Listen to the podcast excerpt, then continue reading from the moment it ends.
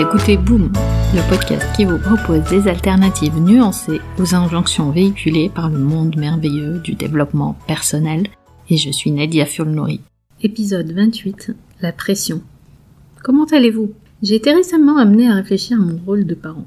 Comment, au-delà du fait de prendre naturellement soin de nos enfants, de répondre à leurs besoins physiologiques et émotionnels, de leur assurer une sécurité affective et physique, beaucoup de choses, n'est-ce pas? Disons, au-delà de vouloir les maintenir en vie et en bonne santé, que voulons-nous leur transmettre?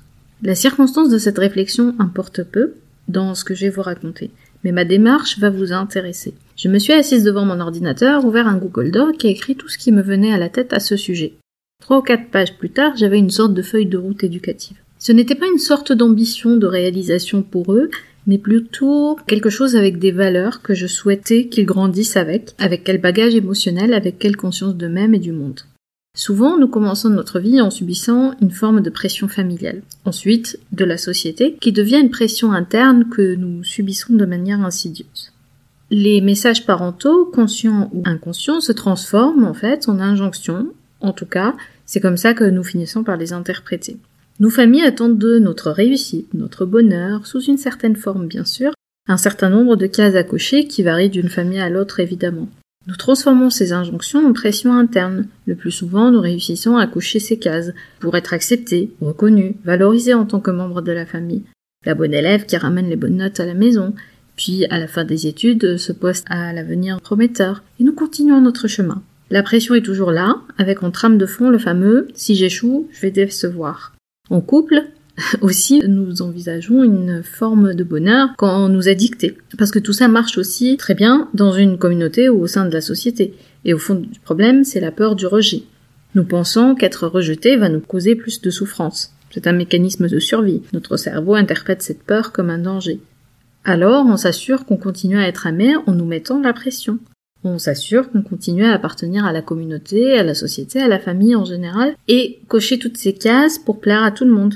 Regardez juste comment on juge sévèrement, par exemple, les personnes euh, qu'on appelle marginales, ou même les personnes qui font des choix différents, ou qui refusent d'obéir aux injonctions.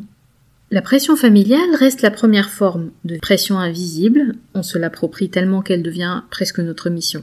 Et les attentes familiales, la transmission, la reproduction de certains schémas prédéfinis font tout ce paquet de croyances que nous avons sur nous-mêmes.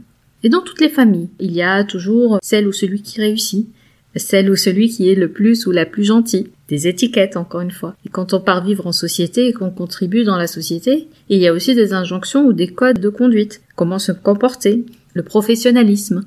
Tiens, je tiens le sujet d'un autre épisode. Ou bien la normalisation de l'hyper-investissement au travail comme forme de dévouement, voire de réussite sociale.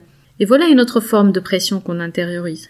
Ce qui se passe ensuite, c'est le stress qui devient normalisé et chronique. On tente de fuir cette pression en créant une sorte de confort bancal, en s'attachant à une certaine forme de réussite normée. Et dans tous les cas, on se laisse vivre sous pression en pensant qu'il n'y a aucune autre issue, qu'il n'y a pas le choix, que la pression est une fatalité. Mais si on s'arrête un peu et on se pose certaines questions, est-ce que cette ambition est la mienne? Ou bien est-ce que je veux toujours obtenir la validation extérieure? Ou qu'est-ce que j'aime vraiment? Avant de vous laisser, voici la piste de réflexion pour la semaine. J'aime l'idée de définir le succès et la réussite selon vos propres termes ou nos propres termes. Pour vous, c'est peut-être une passion. Peut-être qu'on vous a dit que votre passion ne vous permettra pas de vous nourrir convenablement. Mais si c'était le contraire qui est vrai, c'est peut-être euh, mettre toute votre énergie, votre focus sur la parentalité parce que vous le voulez. Qui a dit que ce n'est pas possible? Peut-être que votre ambition dans votre carrière actuelle vous satisfait. Il est où le problème?